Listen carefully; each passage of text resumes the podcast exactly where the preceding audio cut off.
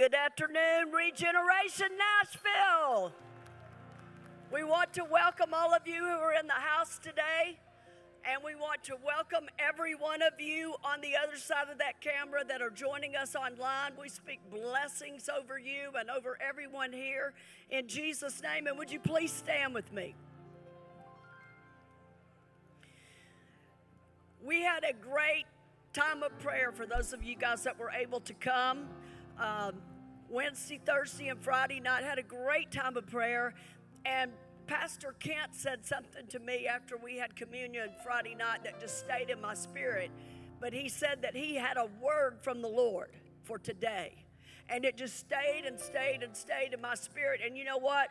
The Lord took me this morning to 2 Timothy, where the Apostle Paul was writing his son Timothy from prison. And he was so excited to write Timothy and say, hey, I may be locked up, but I'm in here preaching the Word of God, and the Word of God is not bound. And we have a promise of the Lord for this word that God has given our pastor today that says, God says, my word, and I decree it, my word will not return unto me void, but the word of the Lord through our pastor today will accomplish what it's sent to accomplish in the mighty name of Jesus. And Lord, I thank you for what you're going to do in this service today. Father, I thank you for the anointing of God that is on this worship team. I thank you for the anointing that is on Jasmine. And Father, we just thank you for a release of the power and the anointing and the glory of God as we hear the preached word and as we hear the word of God sang in these lyrics. And we just honor you today, and we thank you, Lord, that the name of Jesus is above every name. And I thank you, Lord, for all that you are going to do in this service today. We have great expectancy, and we thank you in advance in the name of Jesus. Come on and put your hands together for Jesus. Hallelujah. Thank you, Lord.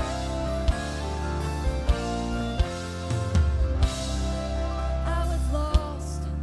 I was bound. Couldn't find a solid ground. I was blind, couldn't see how you called me royalty. But in just 3 days you came and rescued me. Oh, by the power of your blood, I am loved and I am free. Whom the Son sets free. Free indeed.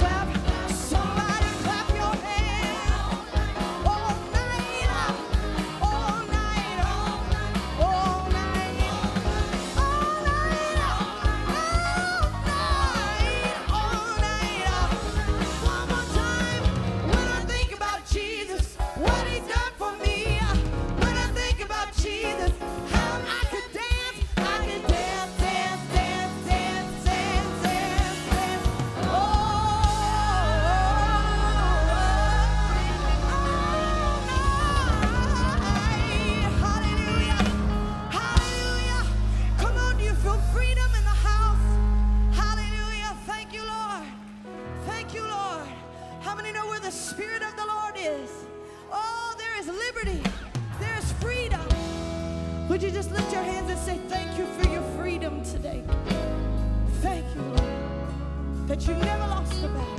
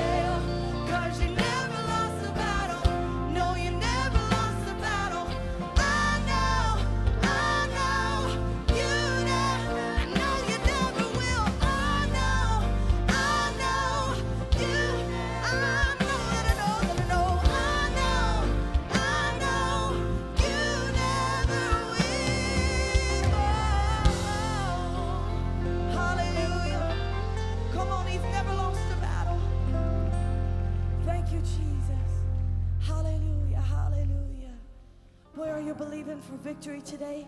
Come on, victory is in the house. Come on, just lift your hands and say, thank you, Jesus. Rest in his presence today. He's here. Hallelujah, hallelujah. Thank you, Jesus.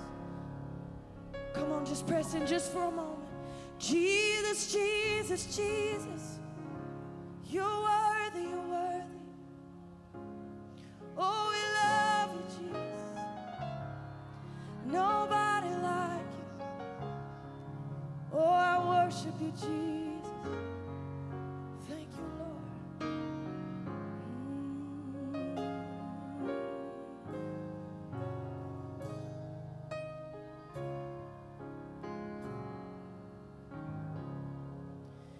You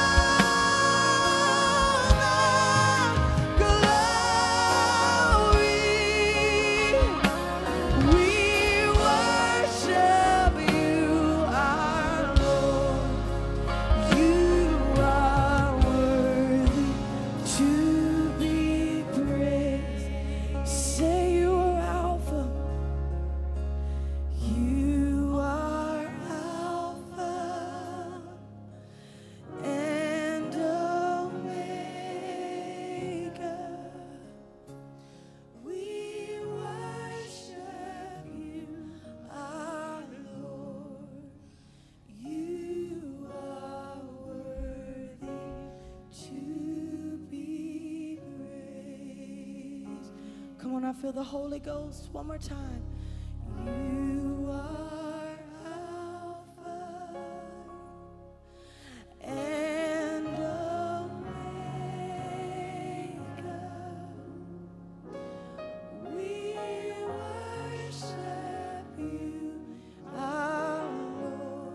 You are worthy to be praised. Come on, if you love him, put your hands together. Thank you, Jesus. Thank you, Jesus. There's such a gentle presence of the Lord in this place. I honor the presence of the Lord that has settled down here. You can be seated. I was praying this week, and sometimes, you know, the Lord will speak to you, and like Mary said, you just hide it in your heart and you just keep it. But our church is, you know, a church to the nations. It's not just to our city or to our country. We have people in our church family that come in all around the world. And so the Lord began to speak to me. Man, I feel it. The Lord began to speak to me about India. And I could see generation after generation with their idolatry. With each generation, it became a heavier weight on the backs of their children, until it was just crushing them. And God says he is going to wipe away the idolatry in India. I could see like a spiritual eviction notice with those ruling spirits cast out and standing at the border of their country, looking in with great confusion. God is casting them out. And India has such a song in them. You know, they're famous worldwide for Bollywood, but there is a song and a sound going to come out of India. They are a people of song, and God is going to cause their sound to come out, and it's going to make the world watch. And some would say, why is God doing this? Why is God causing a song to come forth? Because a song always precedes praise. Always precedes Christ. It prepares the way for Christ to come in. And I feel God saying to his people, it's like when Moses said, eat the Passover meal with shoes on your feet, with your cloak on your back, with your rod in your hand. And God is saying to his people, get your sea legs, because what God is going to do is going to be so quick, and it's going to be things that you have never seen before, things that you have never thought of before. And God is saying, you're going to have to be able to move with me. You're going to be able to have to move with what comes, because God is doing a quick work. But when God comes in and he begins to cleanse these places, and he begins to break the backs of these spirits and begins to evict them from our nations, because God is not just moving in America. God has a plan for each and every nation. If you will tune in your ear, God will speak to you what God is going to do in your nation. But God is saying, I'm doing a quick work, and as I'm doing these things, it is just the beginning. As Christ is entering, as he is stepping in, these things, these signs follow him, where spirits are cast out, where people are healed, where all these yokes and these bondages are broken. But this is not Christ's goal. This is just the beginning of the of his work. And as he enters, this is what happens. But God has so much in store. So God is saying, don't get hung up on these things. Don't you know, make your tent there, but be ready to walk with Christ, because he has so much more in store. If you'll stand to your feet today, we'll turn our hearts to giving.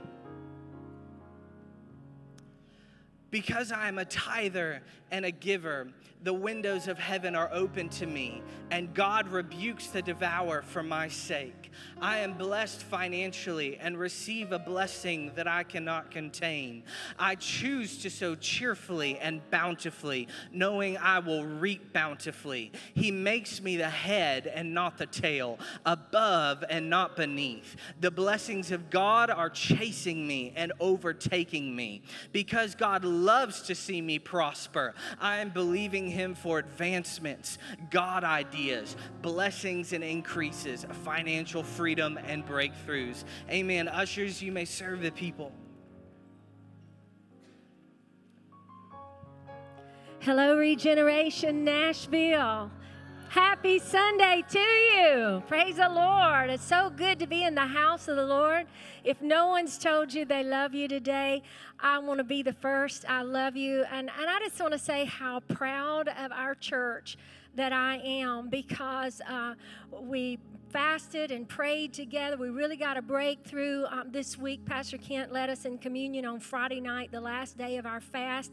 And I'm telling you what, we got a breakthrough in the Holy Ghost. We did. We got a breakthrough. And so I'm proud of this church for your fasting and praying. And some of you, our church family online, you were fasting and praying with us. And I just want to commend you and just say I'm just so proud of this church. Early on in the early days of our pastoring, the Lord really spoke to my husband something, and I'm not really sure that we have ever told you this, so I'm just going to tell you. Pastor Kent was praying. He and I were together in the middle of a fast together as a couple ministry, and the Lord spoke to him, and my husband said, "God, what are you doing?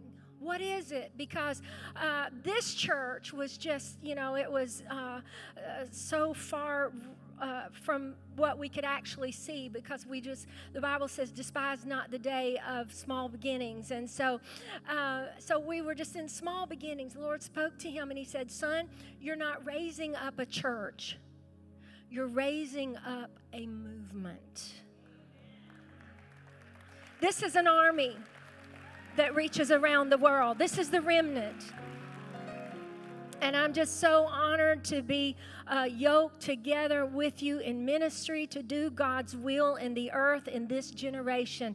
It is a glorious honor to be called in this generation. So thank you for your faithfulness in prayer and fasting. I think I'm going to start right here. I want to give you a building update. Would you like to see what's going on with the building?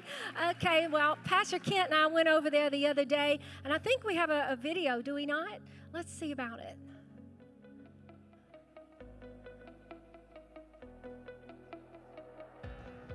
Hey guys, this is Cody Rothwell, CEO of Landon Bradley. We just want to give you an update about what we've got going on here at the new church building. As you can see behind me, we've already started the footers for the front concourse area, as well as the piers for the canopy of the front entrance of the building. Lots been going on this week. We've got these being poured next week, and we'll start working on the exterior slabs. If you give me just a minute, we'll walk inside. We'll take a look at what's going on inside. All right, guys, so you can see inside a lot's happened. Of course, all the demolition's been done. To my right, a little behind me here, you'll see the new baptismal for the church. We've got steel work going in today, and we're possibly going to be shooting that at the end of next week. If you'll pan around, you'll see we've got all the walls laid out. Of course, all the plumbing's been installed, inspected, poured back, and we've got our walls being framed presently right here over in the children's area. And this should all be framed out by the 31st of this month, and things are tracking right along.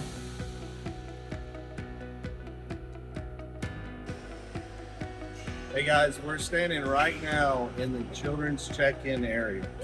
As you can see, some of the walls are going in right now. We have our bathrooms to the left of the check-in. If you follow around, if you go down your hallways, you have all your children's classrooms, which are right now they're working on the hallway walls. In the back is our bathrooms, and if you move on this side of the hallways, we have all of our toddler rooms that you can see. They've already put the bass track in right now, and they're fixing to start loading those walls in as well. So everything's coming together fast and furious, and we're excited.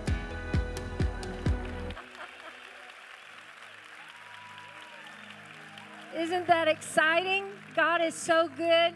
So I want you to pray. How many of you will commit to pray for us as we're in this building project? We need the Lord to go before us and make a way where there seems to be no way.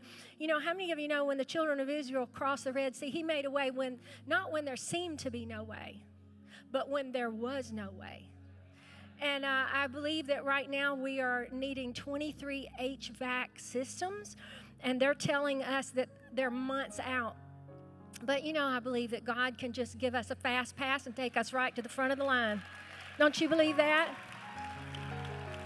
So how many of you will commit to pray? I'm going to pray for the building program at Regeneration Nashville. Thank you so much. And I just believe signs and wonders and miracles in this room, but also in that building, God's going to make a way. So I want to remind you that Christmas in July, I met a lady. I don't want to get ahead of myself, but she came all the way, I want to say, where did you come from?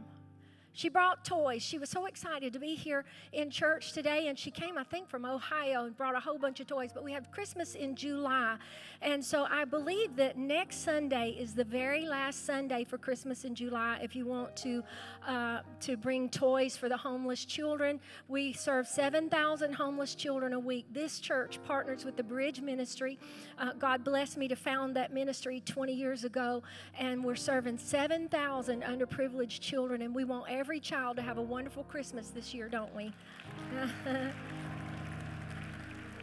So also our Renew class, if you'd like to become a member, if you would like to serve in Regeneration Nashville, you must become a member. And to be a member, you have to go to the Renew class. And guess who gets to teach the Renew class? That's me. And I get you for a whole 2 hours. It's so fun. No, it might just be an hour. I don't know. But anyway, we have a great time in there. And we get to know each other a little bit. But more importantly, you get to know what Regeneration Nashville believes, what we believe on the Godhead, what we believe in the baptism of the Holy Spirit, how we believe in the Word of God. You get to learn our core beliefs. It's very important. The Bible says, how can two walk together unless they agree? So it's important for you to know what your church believes. Pastor Kent and I went to a church for a long time, for 14 years, and I never could get our pastor to commit to me on what he believed on the Godhead. But if you will come to our class it's August the 6th, you will find out how we believe on the Godhead and many other subjects. So please come and be a member of Regeneration Nashville. Also, Elijah Cole is coming up. Elijah Cole is coming up. And we're excited about it. We're going to have a move of God. The Lord has never disappointed us. He's always shown up at Elijah Cole. And so we want you to come and be a part of this. Pastor Kent and I will be staying on the grounds to get to know you better. But I want you to know that registration for that closes. Let's see. Look, I'm holding my glasses in my hand, and I can't. So, okay. August 1st. Registration closes for that. So if you're thinking about going, go ahead and make your reservation to come to Elijah Co, because it's going to be an amazing time. You can go and look online and see all the speakers. Brother Dutch Sheets is going to be there. How many of you love Brother Dutch Sheets? We honor that man of God. Yes, we do. And so many powerful men and women of God, a great lineup. Pastor Kent will be speaking. Pastor Harry will be speaking. It's going to be a great time. So I'm just so excited about all that's happening here at Regeneration. So I just want to find out where all these our visitors are from. I met some wonderful friends from out of state, and I can't remember where you're from. So just if you're from a different state, just yell out and let me know where you're from. South Carolina. Stand up, South Carolina. This is the lady that brought the toys. Thank you. Thank you for being with us. Anybody else? Illinois. Stand up, Illinois. Let us welcome you. Wow. God bless you. We're honored to have you here. Anybody else? Kentucky. Where's Kentucky? Right there. Stand up, Kentucky. We're glad to have you. Amen. God bless you. Thank you for being with us today. Anybody else? Michigan. Wow. Welcome. Welcome, Michigan. Honored to have you here. Thank you. Anybody else? Pennsylvania. Where's Pennsylvania? Stand up. Let us welcome you. God bless you. Honored to worship with you today, sir. God bless you. Anybody? Yes, sir. New Zealand. Wow, bless you. Honored to have you here, brother. God bless you so much. Thank you for being at Regeneration Nashville. Anybody else? North Carolina. Stand, North Carolina. Let us welcome you. God bless you. Thank you for being with us. Anybody else? New York. New York State or city? State. Welcome. God bless you. We're honored to have you here. Thank you for being with us. Anybody else? All hearts clear? Yeah, okay. So I just have something on my heart that I just want to do right now, if it's all right, before Pastor Kent comes up. This week is a landmark week for our youth department because they are going to the ramp. And I don't know if you are watching the news and you are looking on the horizon of what's happening in the United States and around the world, but the devil is making a bid for the souls of our young people. And the Bible says for us to be vigilant and to be sober. And so where's Pastor Nicholas? Pastor Nicholas, would you just come right back up here real quickly? And I would like for everyone, even our volunteers who are going to the ramp this week, would you stand, please? Everyone going to the ramp this week, would you just stand? Because we want to pray over you. We want to pray over you. And so I wonder, we have got some prayed up, fasted up prayer warriors in the room. And so if there is someone standing around you, or not even around you, but that you can get to quickly, would you go to them and lay hands on them? Please, quickly, please, just quickly. Go to someone around you, and we want to lay hands on them. And we're believing for a fresh fire unction of the Holy Ghost. Come on, church. Father, in the name of Jesus, God, we pray for our youth group, our youth pastor. God, we pray for every person traveling, God, to the ramp this week. God, we are praying and believing for a Damascus Road encounter. God, for every person, every young person, God, who is going, God, to this meeting, Lord, that the fire of the Holy Ghost, Lord, would be poured out, God, upon them, Lord, to break every yoke, to fill them, God, that the answer to call of the preaching, God, and to ministry would be answered this week. God, that there would be a fresh unction, Lord, from the Holy Ghost to rise up, Lord, in every person. Oh, Heavenly Father, God, we thank you. We thank you for in advance for the testimonies, God, that we will have. Lord, in the name of Jesus Christ, we pray. Now give the Lord a hand clap of praise. Hallelujah. I love you. While you're standing, why don't the rest of us just stand real quick as Pastor Kent comes, and let's give Jesus Christ the greatest hand clap of the day. Just give him the greatest hand. Do you love him? Do you appreciate him? Come on, give it up. Hallelujah to God. Lord, we love you. Lord, we praise you. We thank you in Jesus' name. Amen. Amen. You can keep standing. We're going to read out of the Word of the Lord as you're getting ready to read our text out of Genesis chapter 6. The Bible says you have not because you ask not. And so for the next 3 months, each month we need about $1.5 million to help pay for everything that we're doing. Don't let that rattle you. God has unlimited resources. And what God is trying to do to us is make us think in a different realm. I don't think like I used to, because if I still did, you wouldn't be here. And many of you, God is doing just a revolutionary change in the way that you think. And so there's nothing for God. And so we're believing that God is going to bring this in. I believe that we're getting ready to see a $5 million check. Hallelujah. But God needs people of great faith. Out of the book of Genesis, we're going to read a fairly lengthy text, starting with verse 1 of Genesis 6. And it came to pass when men began to multiply on the face of the earth, and daughters were born unto them, that the sons of God, and this is always angels, saw the daughters of men that they were fair, and they took them wives of all which they chose. And the Lord said, My spirit shall not always strive with man, for that he is also flesh, yet his days shall be 120 years. Verse 4, Now there are giants in the earth in those days, and also after that, when the sons of God came unto the daughters of men, and they bare children to them, the same became mighty men which were of old, and men of renown. And God saw that the wickedness of man was great in the earth, that every imagination of the thoughts of his heart was only evil continually. And it repented the Lord that he had made man on the earth. It grieved him at his heart.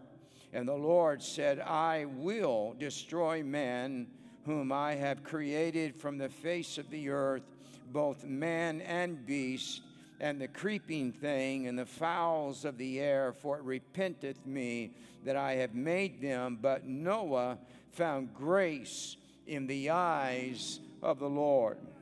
Now, Holy Spirit, I believe that you've opened a window to me to declare something that is extremely powerful that you're getting ready to do in the earth.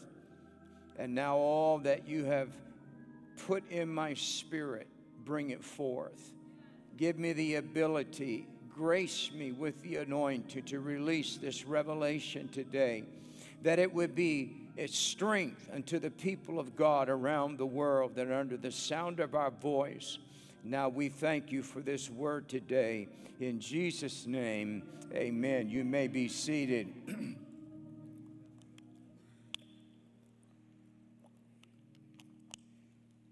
The other day, what started this path that I'm going to take today in the word of the Lord, God spoke to me. He said, I am raising up giant killers in the atmosphere. And I began to just let that marinate, because each of us has a different way that the Holy Spirit talks to you. But with me, God will drop something, and then he'll continue. He'll drop line upon line, and he'll continue to give me thoughts over the next few days.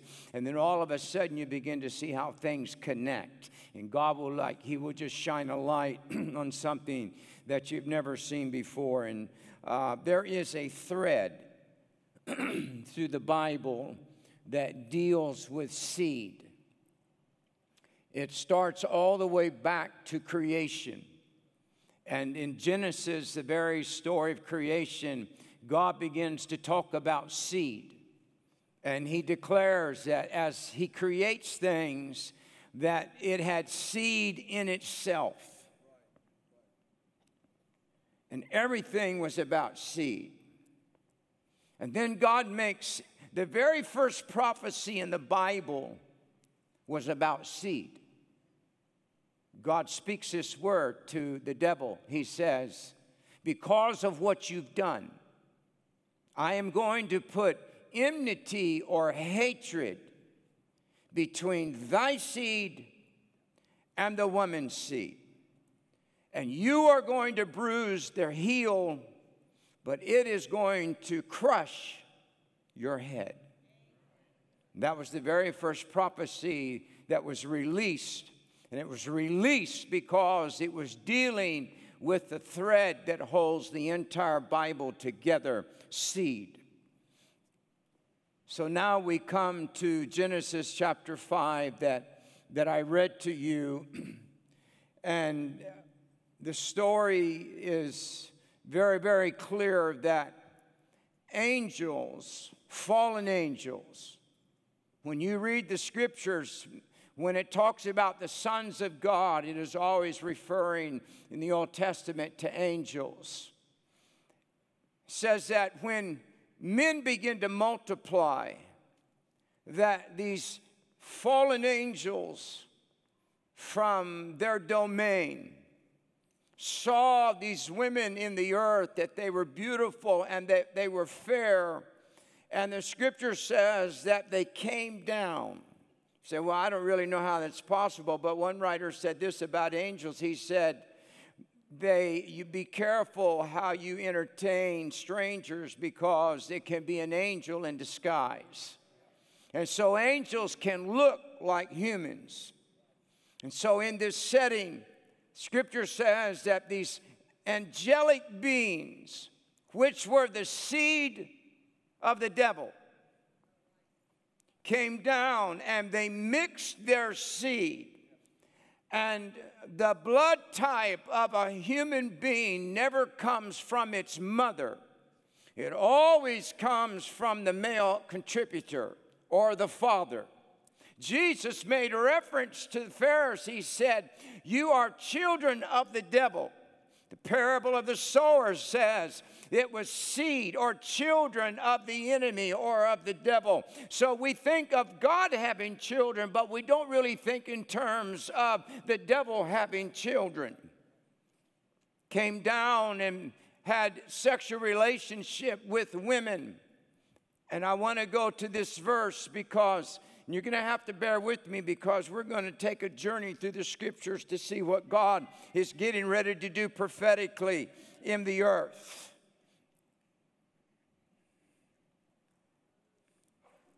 Verse 4, there were giants in the earth in those days when the sons of God came into the daughters of men, and they bare children to them. And this is what I want to look at, three words.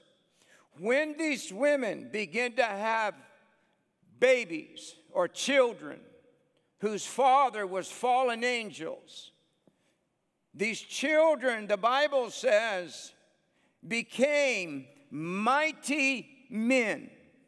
The word mighty means powerful, to prevail, to act proudly towards God, that they were champions, and it means that they were the strongest.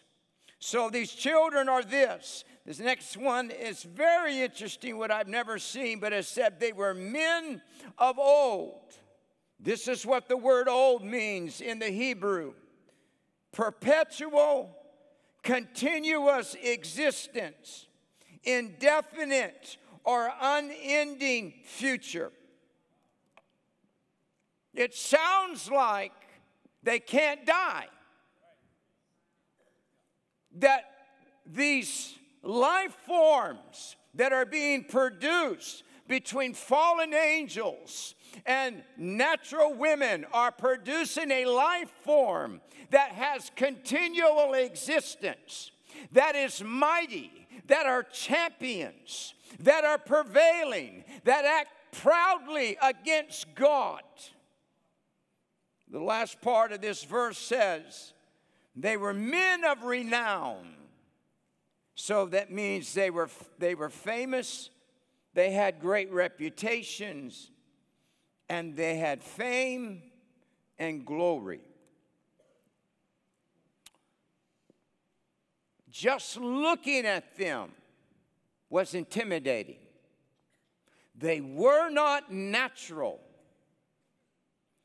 Some of them had heights. One scripture says that Og, king of Bashan, had a bed that was 18 feet long. So they were of supernatural proportion. Why would have this happened? Because of the prophecy. God says that the seed of the woman one day will crush your head. So the devil knows that if I don't do something with the seed, then I am going to lose somewhere in the future. So he comes down with fallen angels, and demonic nature mixes with the natural bloodline that's on the earth, and the enemy pollutes the bloodline or the seed that's in the earth, and he thinks that he can stop the prophetic word of the Lord from being fulfilled, because he believes I can stop the seed from ever crushing my head. And verse 8 says this of Genesis 6, but Noah found grace in the eyes of the Lord. It wasn't that he was just a righteous man The only reason that God did not kill Noah is because he was the only seed that was left in the earth that had not been tainted by the nature of fallen angels, that in his bloodline there was the prophetic possibility that the seed of the woman could yet be birthed and the head of Satan could be crushed. Can you imagine the persecution that must have come against Noah? We're thinking in terms of everybody looking like us. But Noah is a natural man. So he doesn't have demonic possibilities. But he is living in a culture where there are men that are so tall and so big that when he sees them, they are intimidating. They are men of renown. They are men of great strength. They are men of great stature.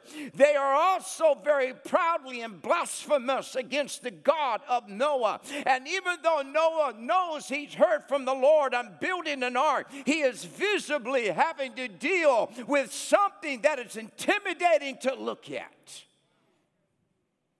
And God says, build an ark, because I'm fixing to deal with the blood that's been mixed in the earth.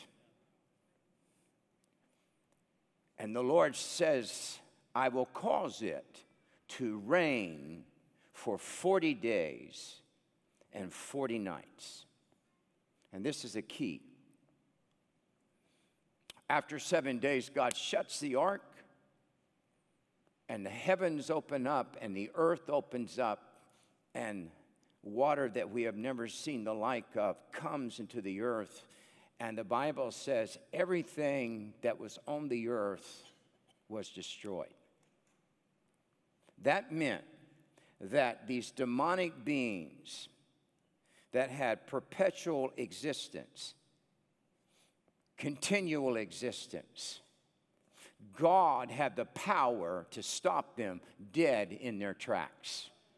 Did not matter how big they were, how renowned they were, what kind of reputation they had, and what kind of natural strength that they had, and how intimidating they were to the natural man Noah. In one moment, hallelujah, God wiped out a union of demonic and natural women that had dealt with the bloodline. And when the flood was over, there was only one seed on the earth that was pure.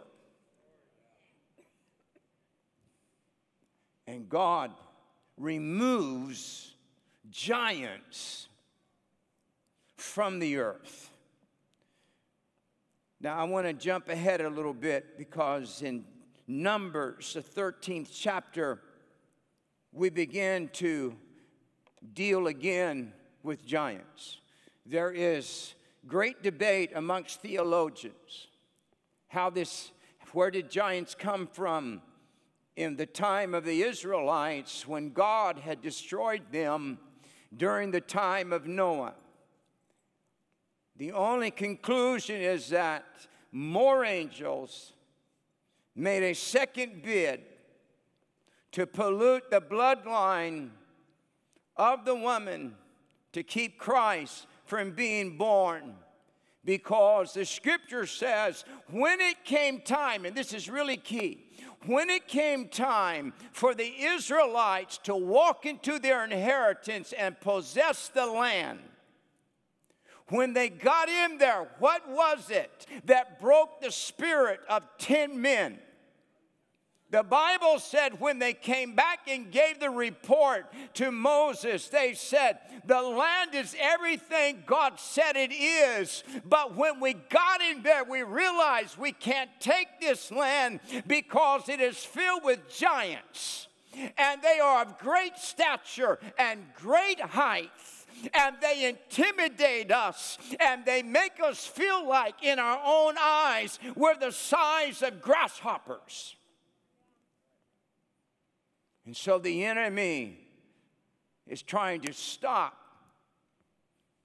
the Israelites from possessing their inheritance. Now again, we go back to 40 because the scripture says that for 40 years, God leaves the Israelites in the wilderness, and they cannot possess their inheritance until that generation died out that was intimidated by the giants, and that God could raise up somebody, hallelujah, that would have the ability and the faith to shift out of the natural of what they see and hear on the news and go back to the word of the Lord and believe no weapon formed against you shall prosper. Hallelujah. I don't care what they say. I can tell you this in concurrence with my son's prophetic word. There is going to be something happen so fast that the enemy will not have time, saith the Lord, to make provision to stop it. It's going to catch them off guard. It's going to come from a direction they did not see. They're not going to have any solution. They're not going to have any answer. Is there anybody in the house that still believes that when God says enough is enough, he can release something by the Spirit and declare that is over?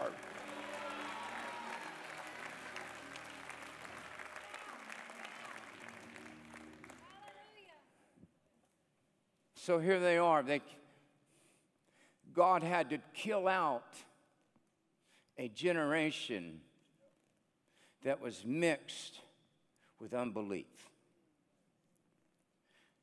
This is where we are prophetically right now.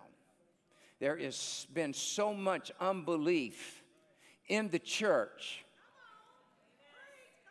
This is why we're an unusual church, because we are doing everything opposite of what they say you have to do to have a big church.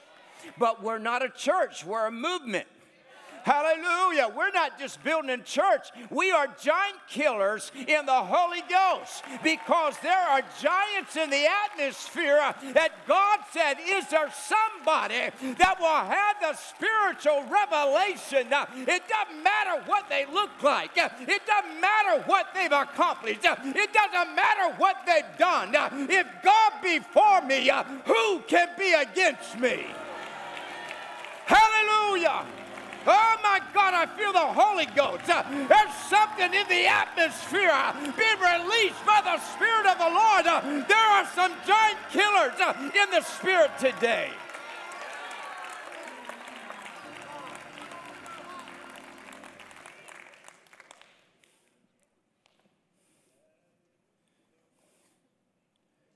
I saw men of great stature.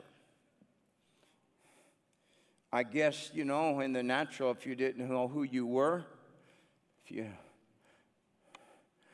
it would have been, what they saw would be like me standing next to Shaquille O'Neal. I know it sounds funny, but he's 7'2", something like that. I'm 5'6". He's probably, I guess he's went on a diet from some of the commercials, but 400 pounds and not fat. So you see somebody and you have a tendency. One of our biggest weaknesses is that we have so many tendencies to compare ourselves to other people.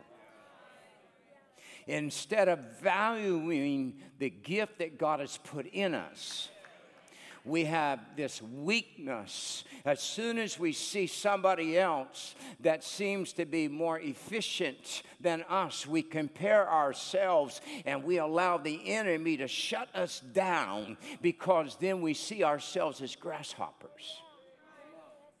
God made you unique. Hallelujah. He made you special. You have an ability that other people do not have. And so now we have giants in the earth again. And so there is this distinct possibility that if the giants continue on, because their plan is to absolutely defile humanity until everybody has a mixed bloodline. God hates mixture. He is a pure God. You go back through the scriptures and the word pure is used so many times. He did not like things mixed. In the Old Testament, he said you can't mix materials, you can't mix seed, you can't mix plants. You have to have everything pure. So now we have Israel as a nation in their inheritance, and they no longer want God to be their king. And they begin to say, we want to be like all the pagan nations around us. We want a king like they have. We are not like the world. Anytime you have a church that is governed like a business, that it is a collective group of men that pastor it, you're out of the will of God. We believe in godly counsel. We believe in eldership. But we do not believe in the plurality of headship, where you have churches, well, we have three men that are pastors. That never works, because God is theocratic, not democratic. And Israel was not meant to be governed by men. They were meant to be governed by God. Now the Lord is that Spirit, and where the Spirit of the Lord is, there is liberty. So they make Saul king. When you go back to the scriptures and you read about Saul, it says this: he was head and shoulders taller than anybody else in Israel. He was a giant among men. We don't know how tall he was. He could have been close to 7 feet. But he had to be intimidating to look at. And yet the Bible says, when the prophet spoke to him, he said, when you were small in your own eyes. See, the only time you should be intimidated and feel like you're a grasshopper in your own strength is when you compare yourself to Jesus Christ. Hallelujah. When you get in his presence, all of a sudden you realize, I am undone. That's what the prophet said. Woe is me, for I am undone, and I have unclean lips, and I dwell in the midst of an unclean people. When you get in the purity of the presence of the Lord. Saul is clothed with a coat of mail and all kinds of armor, yet he cannot lead Israel and to where God wants them to go. So now we come up to the next segment of God dealing with giants in the scripture. And when God got ready to deal with giants, he did not go to the house of Saul. He sent a prophet to a pasture, to a house of Jesse. And he said, the man that I am going to anoint king lives here.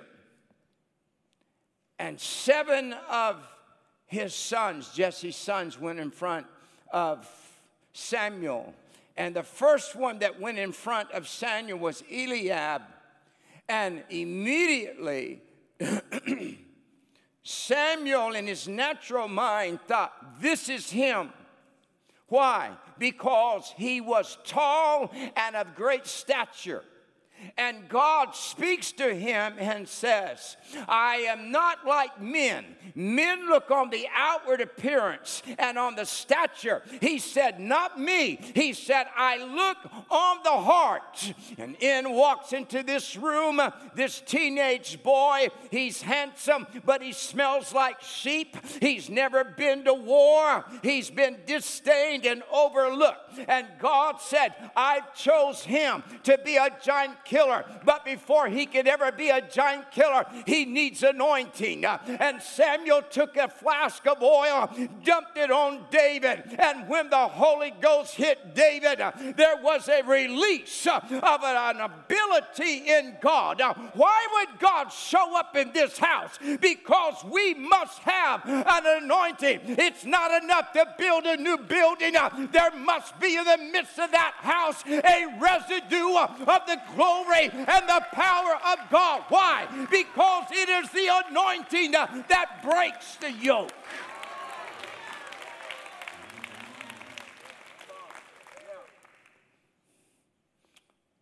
I get tickled because Jasmine, she's the greatest worship leader I've ever been around in my life.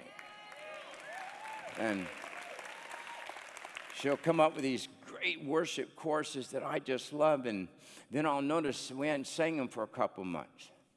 And she'll say, well, you know, those are old. We need new stuff. And I'm thinking, well, they're pretty good to me. But you know what? It's not the song. It's the anointing. Hallelujah. This, Wayne and I were talking the other day. I remember evangelizing and stuff, and getting churches, you know, where they're cutting edge and all of that. And I get done preaching. The Holy Ghost had really started moving, and they weren't kind of used to the Pentecostal style. And people are weeping and shouting and in the altar. And I noticed that every time that happened, when they began to play music, it wasn't the latest cutting edge. It was, I'll fly away, and there's power in the blood, and all of those kinds of songs. Why? Because anointing doesn't get old. So I'm giving you the freedom. You can go back and get some of those old songs. So David now is anointed by God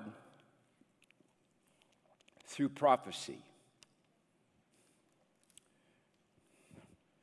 And when God anoints him, he begins to show David what is possible under anointing. We are stepping over into a different realm. Jesse had 7 sons that God said no to. It wasn't until the 8th son that God said, that's the one. 8 always represents new beginnings. I have a feeling that God is beginning to reject what man has accepted and thought would work. And he is doing something different by the Spirit of the Lord. David, now anointed, finds out that he can kill a lion and a bear with his own hands. He must have, after those encounters, sat down and go, this is amazing. Never had any idea that I could do this. Listen, we're going to do things in this church by the power of God that you have no clue as to what the Lord is up to by the Spirit of the Holy Ghost. If this is all we got, we lose. We will never win the world with this. Somewhere we don't need them rolling off the platform like they rolled on in wheelchairs, but we roll them on, and then when we pray for them, they need to get out of the wheelchair and run off of the platform. Paul said this is a sign to the unbeliever. May God release by the Spirit of the Lord a Davidic anointing upon you in the Holy Ghost, that God begins to do a new thing in you. Don't ask God to revive something that's dead, but ask God to birth something in you that you've never walked in.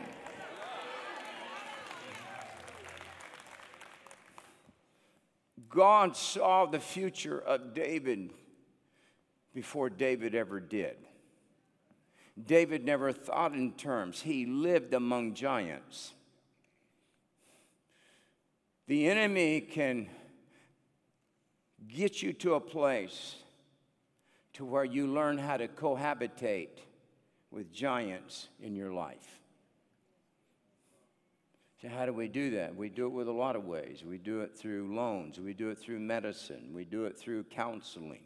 We just try to rehabilitate the old man. I'm not against those things. But I am telling you this, that there is a higher level in God that you can be healed by the power of the Lord. Now, into this setting comes Goliath. Most theologians believe that Goliath was between 9.5 and 10 feet tall. That is the height of a basketball rim. I wish I had that here to be able to give you a reference point. But this wasn't a skinny guy. He's almost 10 feet tall. Just his coat of mail weighed 150 pounds, approximately. His spear, the head of his spear weighed somewhere around 15 pounds, and the shaft was over 12 feet. So this kind of dispels the theory that he's 6 feet tall or 6.5 feet tall for that day, because he wouldn't need a 12-foot long spear that weighs a total of around 30 pounds. And a 6.5 feet tall guy is not going to navigate too well wearing a coat of mail around his chest that weighs 150 pounds. So you have a giant that's somewhere around 10 feet tall, probably in weight, maybe 700 to 800 pounds, massive in size, roars like the devil himself, and brings Israel to battle in Judah and puts them on one side of a valley, and he gets on the other side. And again, the Bible says, for 40 days, he intimidates Israel, declaring, you need to give me a man, and if he wins, we'll serve you, and if we win, you will serve us. There is this intimidating cry in the atmosphere right now for churches to acquiesce and to give up and to bow down to modern culture. You cannot do it. The moment you give in on one front, you will give in on another front. Then you will give on another front. And then we will wind up being like the Lutherans and the Episcopalians, having gay homosexual ministers preaching in our pulpits, and our choirs full of filth, and our churches hooked on pornography, and hell running amok in our nation. No wonder the devil wants to pollute the bloodline. It's because if he can do it, he can stop Christ from coming forth in the atmosphere. No wonder Jesus said, I'm not going to fix up the old man. He said he's got to die, but he's going to be a new creation. Why? Because when you're a new creation, there's a new bloodline that gets inside of you. What is it? It is the line of Judah. Now, I ain't even got to the best part yet.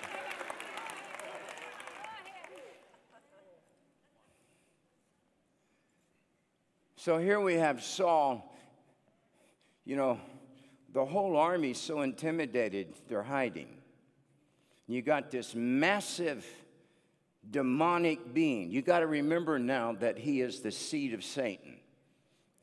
The reason he looks like this is because he comes from the DNA of the devil. And what's amazing is that in the natural, they seem to have a continuous existence. They don't die easy. And he's roaring, and even Saul, who was taller than anybody else in Israel, wouldn't come out to battle. Wouldn't even put on his armor. David is sent on what he thinks is a mission of bringing food to his brothers, not realizing that he's headed for destiny that will be talked about for millenniums, hallelujah, in the future to come. And as he is coming, he begins to hear the taunts of this giant. And he is, you got to remember now, David is a worshiper. Worship makes you bold. It's a dangerous thing to attack a worshiper because you're going to lose. Because when you start worshiping, boldness gets a hold of you. Hallelujah. And David is a worshiper. He'd been writing stuff. And all of a sudden, he sees the giant. He sees the valley. He said, I'll go down there and fight him. Saul says, you can't go down there. You're too small. But God doesn't fight with the same weapons. For the weapons of our warfare are not carnal, but they are mighty through God to the pulling down of strongholds. Saul says, okay, David, you got to put on my armor. I'm thinking, if it didn't work for you, why would it work for me? And they start putting it on him. Here he is. He's not very big compared to Saul. And, I mean, the stuff's hanging off of him, and he's looking at that. He feels cumbersome. He said, take it off. He said, this ain't for me. He said, I am in covenant with God Almighty. And David, hallelujah, goes over, and he gets a stone out of the brook, and he begins to walk down the valley. Now, I didn't have time to research it, but I wonder if that's when David wrote, yea, though I walk through the valley and the shadow of death, I shall fear no evil. What was he talking about? Because he was looking at a 10-foot demonic being, but God in him was saying, kill the giant and cut his head off. I got news for the devil. There's some giant killers that God is raising up in the Holy Ghost, and there is a bad ending for the men and women of hell that have sold out to the devil and say, we win.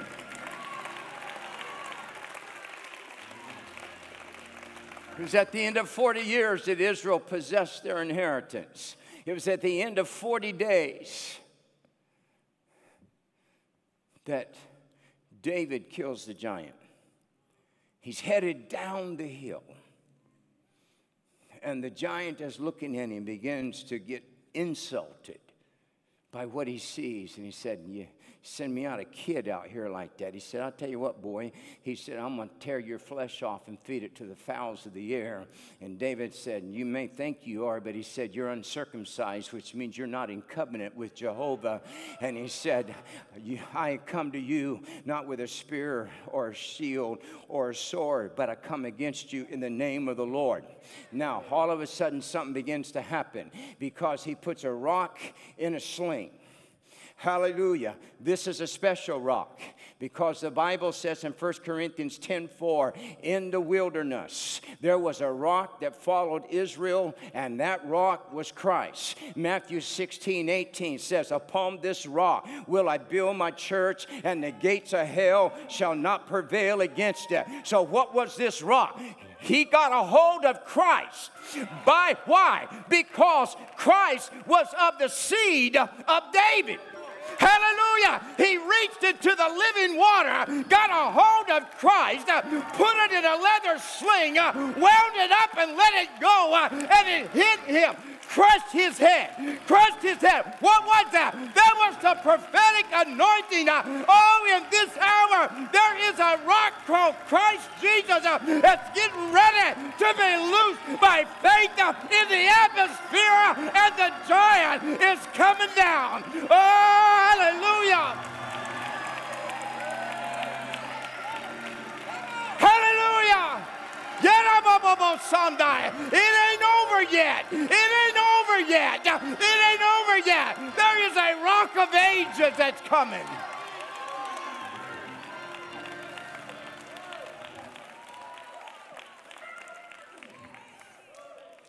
And it ended with David taking Goliath's own sword, cutting his head off. We are going to take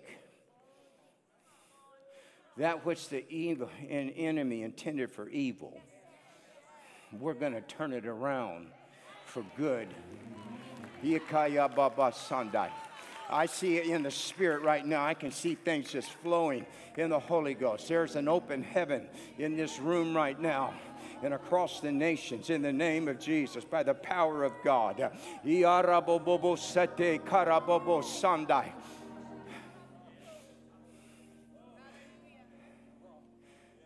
It wasn't just David, when he did that, he loosed this anointing in the earth because his nephew, Jonathan, killed the last giant. It was in the bloodline. Hallelujah. That means that some of your children are going to do some amazing exploits.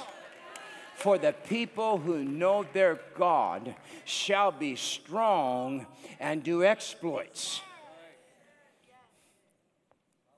From that time on, giants cease to be an issue in the earth because God used the anointing on David, a worshiper, a king, and a priest. Hallelujah. Say how? He was able to go into the tabernacle and eat the showbread. Say, how could he do that? Because in his loins was the priesthood of Jesus Christ. He was a priest, he was a prophet, he was a king, and he was a psalmist. Hallelujah. You can't get much more powerful than that. If Goliath would have had any sense, the moment that he would have saw that little short guy, he should have ran back up the side of the mountain and said, it's over. We ain't going to do this. But he was only seeing through the naturals. But you and I, hallelujah, are not looking through natural eyes, but we're seeing by the eyes of the Spirit. Eye hath not seen, ear hath not heard, neither is entered into the heart of men those things that God hath prepared for those that love him. They are discerned by the Spirit. So now he has preserved the bloodline. Hallelujah. The possibilities of prophecy coming to pass are back intact because of somebody that was anointed by the Spirit of the Lord. Now you fast forward. See, the enemy always tries to get ahead of God and do what God's going to do before God does it. So the devil thinks, I'm going to come down and birth me a race of people that's going to do my bidding. How? Because he knew that if he didn't, God was going to. So one day, the father looks over at an angel and said, go down there and tell her. And in Luke, this angel shows up and looks at Mary and said, a spirit being, not from this earth, is going to come down and overshadow you, and you're going to have a baby, and he's going to be God. The very thing that the enemy has tried to do, God says now it's time for prophecy to be fulfilled.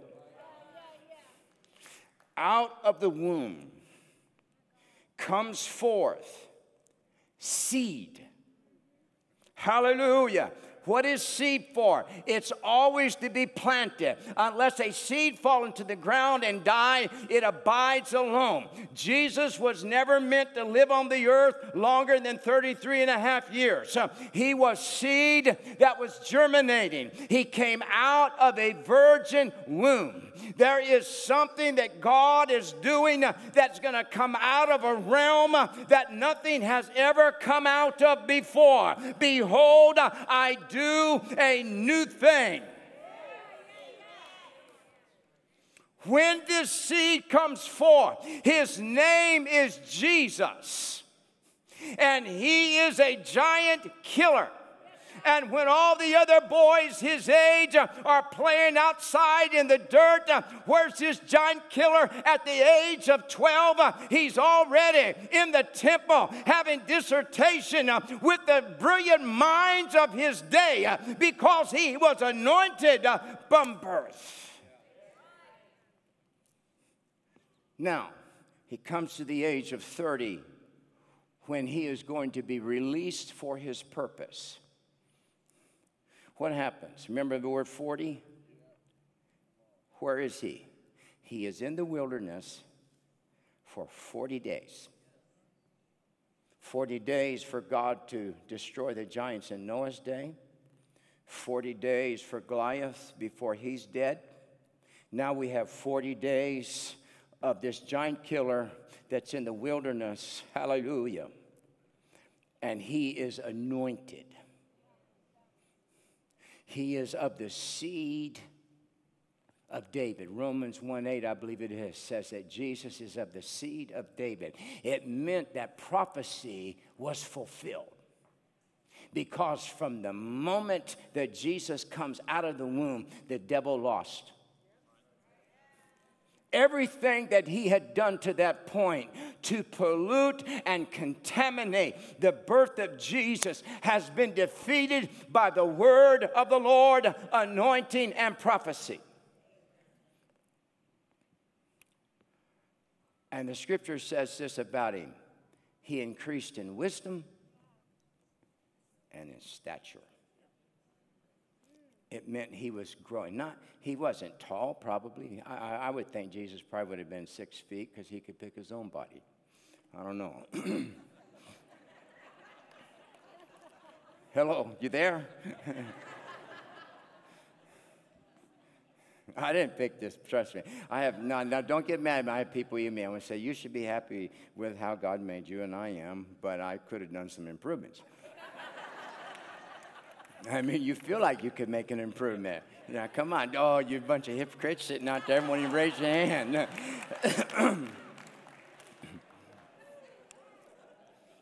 Can I get a witness? Amen. Amen. All right. It's good to have fun in church. Jesus looks at his disciples when he's getting ready to leave, and he says this. I'm going away, but he said, the works that you have seen me do, you are going to do also, but greater works than these shall ye do. When he leaves, he has a bunch of intimidated people hanging out in a room because they are afraid of the Jews. And all of a sudden, the same spirit that overshadowed Mary and produced Christ comes into that room and overshadows them. And they are what? Born again. They now have the bloodline of Christ.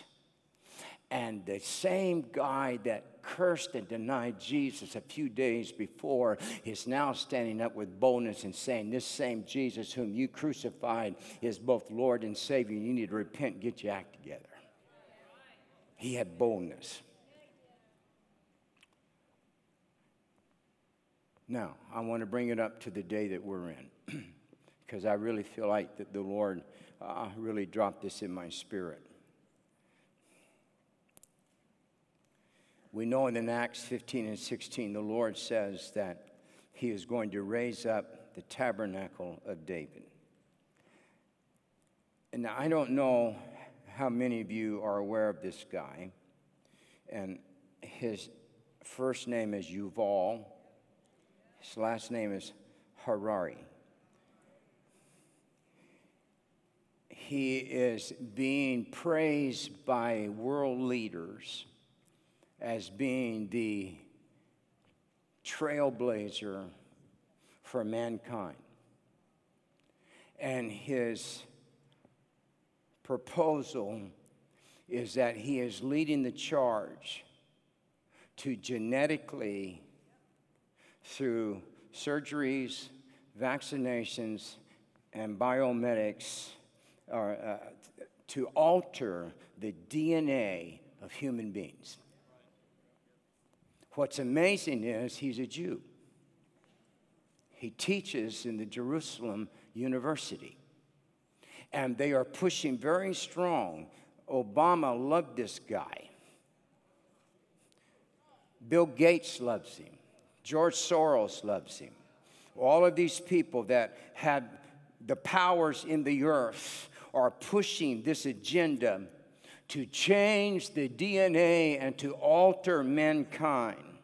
And he makes a statement that civilization started when mankind invented God.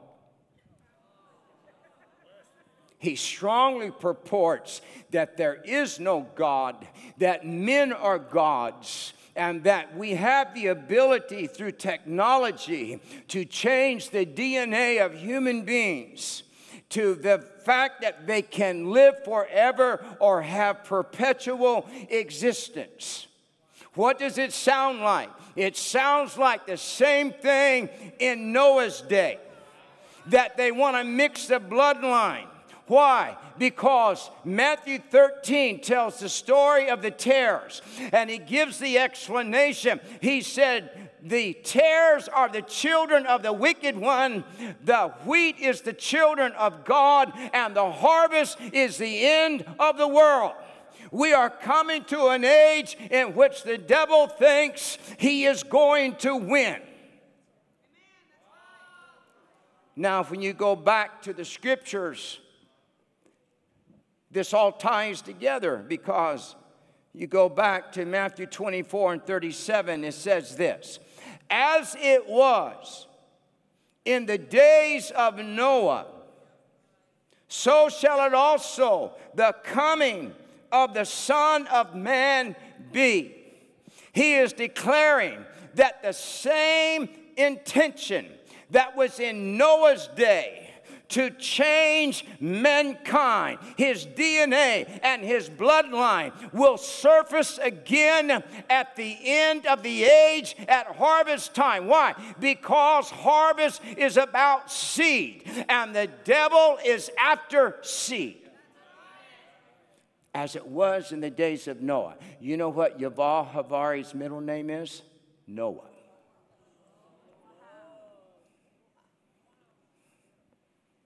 That ain't no accident. Man, I just felt a chill go through me in the Holy Ghost. As it was in the days of Noah, so shall it be in the coming of the Son of Man. Because the enemy this time, it's not a natural enemy. It's not physical giants. We are dealing now with a spirit giant. We are dealing with a bold spirit in the atmosphere that has come after righteousness, sacredness, purity, marriage. And in this scripture, the verse 38 in Matthew 27 says, first verse says, as in the days of Noah, so shall be in the coming of the Son of Man. And the next verse it says, they are marrying and giving in marriage. Why would God use that specific thing? Because that was what was happening in Noah's day. When they were marrying, there was a mixed bloodline. God is saying in this hour, the church is going to marry an ungodly bloodline that's going to make her lukewarm and a mixture, and all of a sudden, we ought to love everybody. We ought to embrace everything. There's no right. There's no wrong. There's nothing that we should be against. Let's embrace everything. That is a mixture of the bloodline of Satan that's trying to get in the church. And God is saying, hallelujah, in Ephesians, it says this, till you and I come into a measure of the fullness of what? The stature of who? Jesus Christ. What was he? He was a giant killer. What God is saying, I am anointing you that you are no longer mere mortal men in the spirit realm, but I have anointed you that you are growing up into the fullness of the measure, that when the devil sees you, he don't see you, but he sees Jesus. Who is that? Jesus is a giant killer, and we are what? The body of Christ.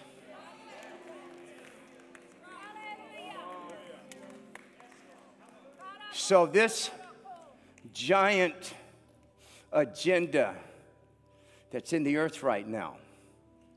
This is why you don't need to watch the news, because it intimidates.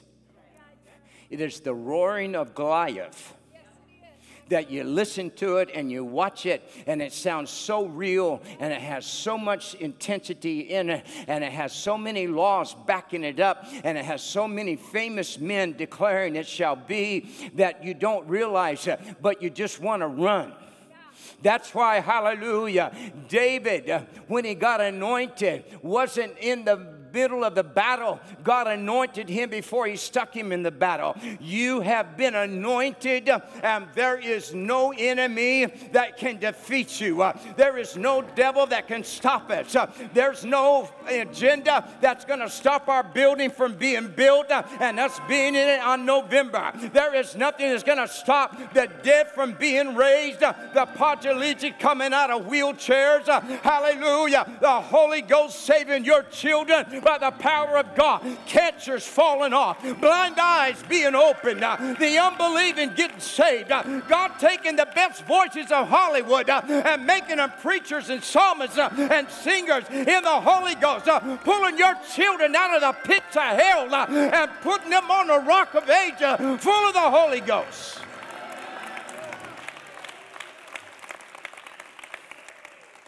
All right. Keep on standing. I'm done.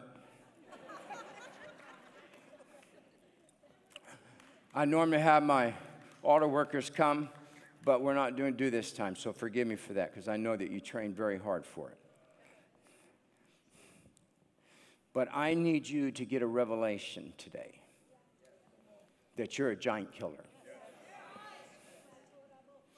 It was a shame that out of the entire nation of Israel, there was only one person who had enough vision and enough anointing to kill a giant in battle.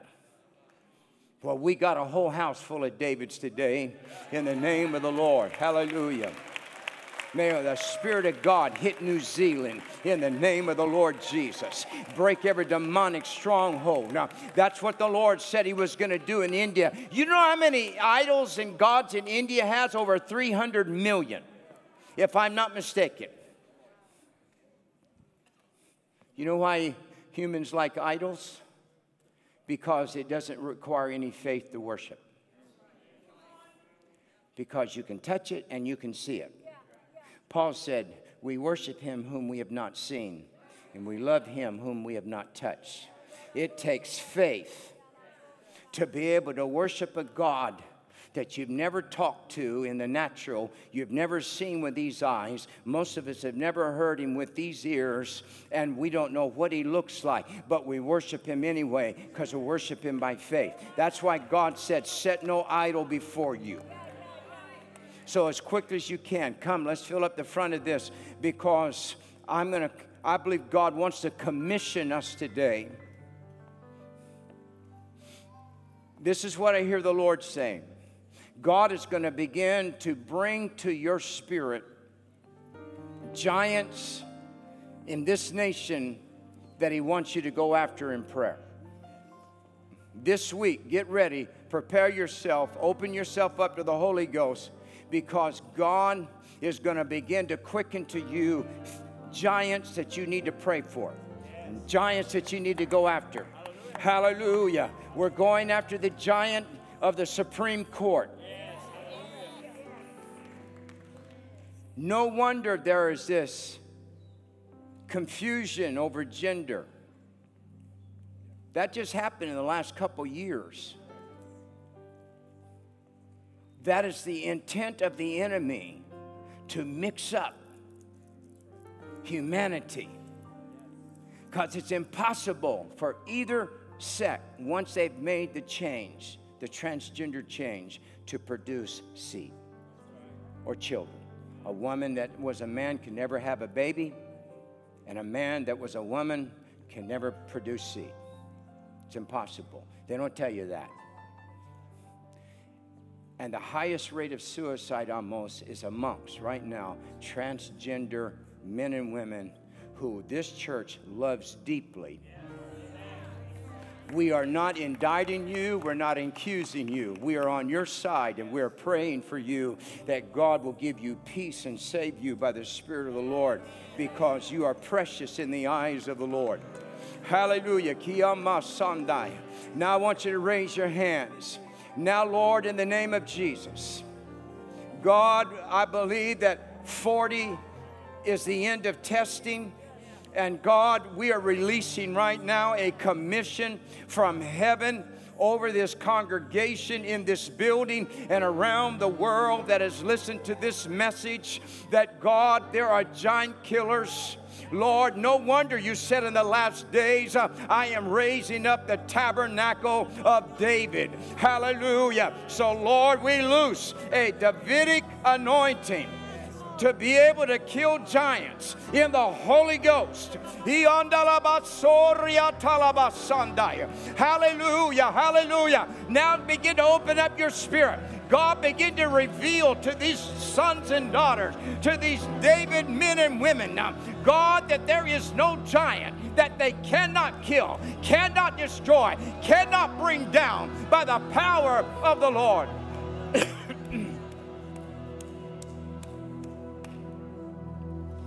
You can do all things. You can do all things but fail. 'Cause you never lost the battle. No, you never lost the battle. I know you never will. Come on, say you can. You can do all things. Hallelujah. You can.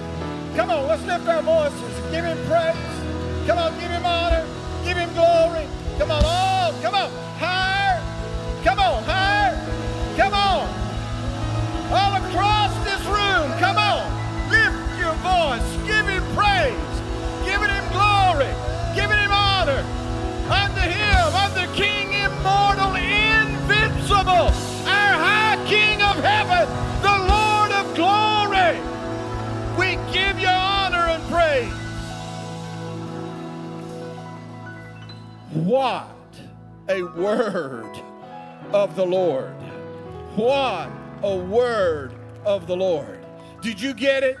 Did you get that revelation? Well, I'm going to tell you. He told us Wednesday night. He kind of let the cat out of the bag. He said, I believe we're going to have a barn burner Sunday. How many believes we're? So I decided I'm going to dress for a barn burner. I believe in prophetic gestures. How many here now is the seed of Christ? Did you get that revelation? You're the seed. Come on, you're the seed. You're the seed. Pastor Kent said it. You're this good seed of the kingdom of God. So the seed of Christ is in you. You believe that? I said, you believe that? Do you believe that? Well, you know, it said that he would crush the head of the serpent. How many has a serpent or two that's been slipping around your garden? I said, how many has a serpent or two that's been slipping around your garden? Biting at your heel, biting at your children. Come on, biting at your finances, biting at your job, biting at your different profession. How many? Come on, let me see your hand. Come on. Have you? Well, you know what it says to do? It says to crush his head. It said to crush his head. It said to crush his head. I said, it said to crush his head. I said to crush his head. Don't look at me. Crush his head. Come on. Crush his head. Crush his head. Crush his head. Lord, we declare it. Come on. Come on. Get off your feet now. Come on. Declare it. I crush the head of the serpent. Come on. In my home, in my family, over my children, over my finances, over my job. Come on! I'm gonna crush that head!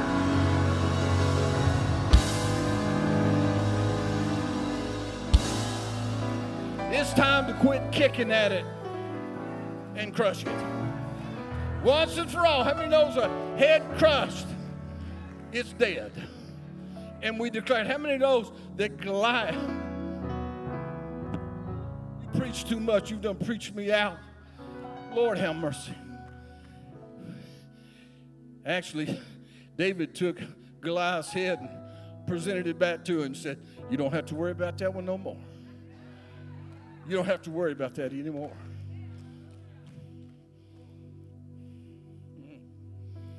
So today, we take our position as the seed, of the Most High God that lives in us, flows through us, and accomplishes his purpose in every one of our lives.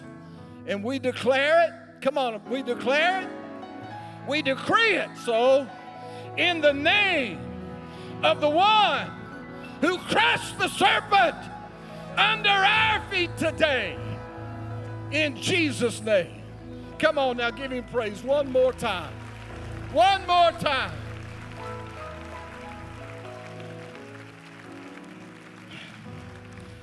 Some of you, when you get on your doorstep, don't go in the house. Just crush it right there. And declare it so in the name of the Lord. Wow, what a day. What a day. Can we just thank the Lord for this word that we've heard? Come on. Honestly, my goodness. I've sat under some good preaching, and I know good preaching when I hear it. We heard better than good. We heard God today. Amen and amen. Well, amazing week in prayer, fasting. This week, there will be podcasts coming out. Pastor Candy on Tuesday. Pastor Kent's on Wednesday. Marvelous Women on Thursday. So, you know, you're going to get enough just to keep feeding this. And so I just encourage you to be a part of that. Don't let this word just be in this room. All right? I'm serious about it. I'm serious. I just still feel that. I'm telling you. So do it today. Believe it today. And we just say be blessed. Be blessed. Be blessed. Come on. Be blessed. May you prosper. Be in health, even as your soul prospers by the Spirit of God. And you're released today in the name of the Lord. Bless you.